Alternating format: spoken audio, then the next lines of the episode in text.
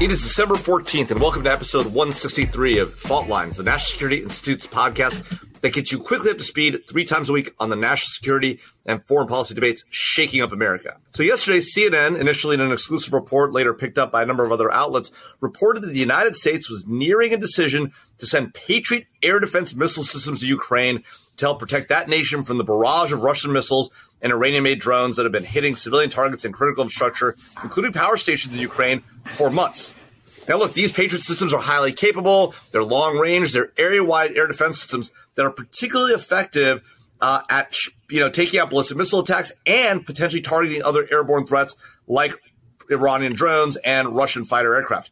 This, of course, is an important and maybe you might be wondering step about why we haven't done this yet right? We obviously are supportive of sending defensive weapons to Ukrainians. Uh, we've been sending all sorts of other offensive capabilities. And so today we're going to be discussing why is it taking this long to get Patriots? What else should the U.S. be doing to support the Ukrainians? And why aren't we doing enough? In my view, this is completely crazy. It's taken us this long to get to Patriots. We should be giving the Ukrainians basically everything we have in order to defeat the Russians. I'm just not sure what the Biden administration's policy here is. It to let the Ukrainians win or fight to a draw or None of the above? I don't know. I don't get it. Les, what do you think? Jamil, I don't understand your complaint. yes, it is true that uh, Russia has been firing missiles into Ukraine for uh, for some time now, several weeks. This is now their strategy to sow terror among the Ukrainian people and, and to attack civilians and civilian infrastructure. That's the only thing Russia has left because they're losing on the ground. They're trying to bide time until they can reinforce or something. So they've shifted the battlefield to these missile strikes. The administration is now uh, making it public that they're going to be doing more to provide Ukrainians with missile defense. I presume this has been in the works for some time, and that we're, that CNN is not briefed moment by moment on administration decisions, and this is at the tail end of something. I think we should give some deference to the administration. They have managed U.S. assistance to the Ukrainians very well. The Ukrainians are winning on the ground. I'm thrilled we're going to be providing uh, missile defense to them. I hope it works seamlessly. I like that the administration is mindful of how much the Ukrainians can absorb at any given time.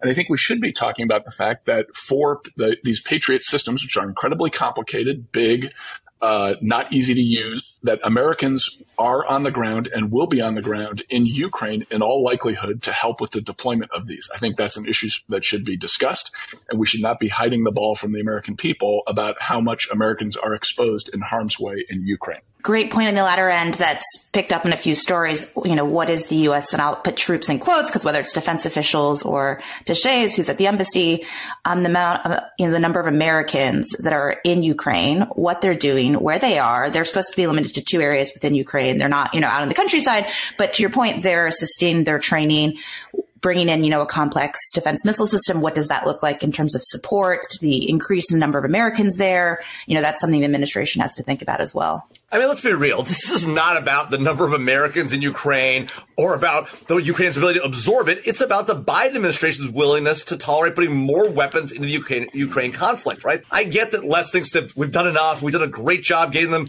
weapons. I respectfully would say the 7,000 nearly Ukrainians who are dead, civilians who are dead, would disagree with you, Les, about what a great job we've done providing the country the weapons they need to defend their own nation. I mean, look, the bottom line is we seem to want to sort of eke in, you know, a little bit of offensive, a little bit of defensive, just enough so that not too many civilians are being killed, not too many power plants are destroyed, not too many Russians are killed, because God forbid we kill a lot of Russians, Ukrainians kill a lot of Russians, and they might lash out. They might get more aggressive. They might, as the president said, use tactical nuclear weapons as if that were a real thing. I mean, let's be serious. The Biden administration just doesn't want to help the Ukrainians win. They want them to fight to a draw, which you know what that means? Just more dead Ukrainians. And the Biden administration ought to just own that and admit it. Jamil, I think you're creating a false choice here. There's not a lack of will on the part of the Biden administration or on the part of Congress, which is funding all of these activities.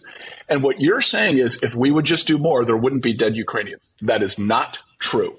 The administration has been doing a good job of pacing U.S. assistance to Ukraine. I'm not saying it's perfect, and maybe it could be better.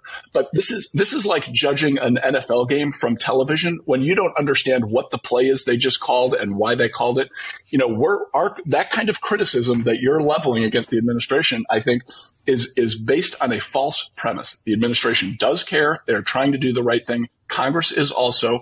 Let's let's acknowledge that they are doing a good job. Ukraine is winning on the ground. Let's make sure that continues. If we can amp up what we're doing, I think that's good. But let's make sure the Ukrainians are actually able to absorb it. Because if they're not, or if we put too many Americans in harm's way and this does expand the conflict, both of those things are very bad. And along that front, let's not just toss out that escalation on the Russian part is just completely off the table. No matter what the U.S. does, no matter what we send, what support we give, that that's just never going to happen.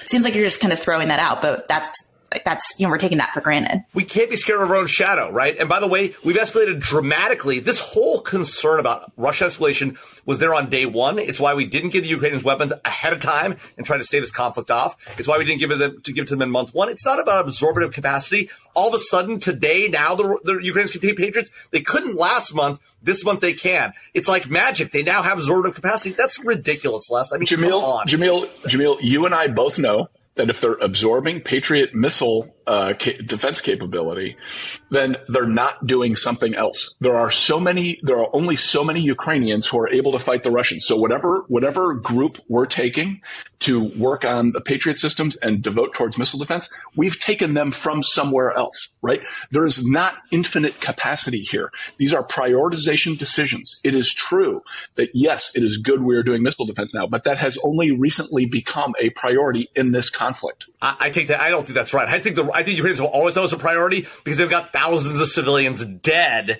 It is a priority. And you know the absorptive capacity we should be worried about? The absorptive capacity of the Ukrainian population to take Russian missiles, not their ability to take American defensive weapons. That's ridiculous, right? Look, at the end of the day, I think the fundamental problem here is the Biden administration doesn't really want the Ukrainians to win. They want them to fight to a draw and get a negotiated response, negotiated resolution. And there, that's an ephemeral fake thing, right? I, I think the Biden administration deserves a lot of credit for what they've done. They don't deserve credit for slowly eking their win. We got to decide do we want the Ukrainians to win? And if so, give them everything they need. And by the way, they're not giving them ATACMS. They're not giving them MiG 29s. They're not giving them, um, you know, American, American Gray Eagle drones. The Ukrainians have been asking for those for nine months. The entirety of this conflict, they've been asking for it. They have the capacity. They want them. We won't give it to them because we're afraid of the Mr. Putin and his escalation. He hasn't done it yet in nine months. He ain't going to do it. We should give the Ukrainians everything they can need so they can win or at least fight to a negotiated solution. Jamil, Jess, we just got word. done. Jamil, we just got done with two wars in Afghanistan and Iraq that went on for years and years and years. The original mission uh, we had mission creep. The original mission got forgotten long ago. The U.S. expand, you know, expanded into all kinds of other things. I give the administration credit for keeping a tight focus on what is important and what we're trying to do. And I think there's no evidence at all that they want this thing to end in a draw. I think that's crazy to assert. And I actually think Putin thought after Afghanistan that we would let Ukraine go. And we have proven over the last nine months that we won't. And I think he is surprised by that. So I actually take, I agree with Les. There's nothing to, to say that the Biden administration does not want Ukraine to win. I love that. I love the claim is we don't want mission creep, and yet everything we've had for the last nine months in Ukraine is mission creep because we didn't know what we wanted when we started. We don't know what we want now. We're continuing to creep in. It's exactly this is exactly the same problem. You're wrong. I'm right. And that's a wrap, folks. Thanks to Brooke Aga Khan and Claude Jennings for their production assistance. And tune in on Friday for a special holiday episode of NSI's Fault Lines, the podcast that gets you smart fast on the national debates shaking up America.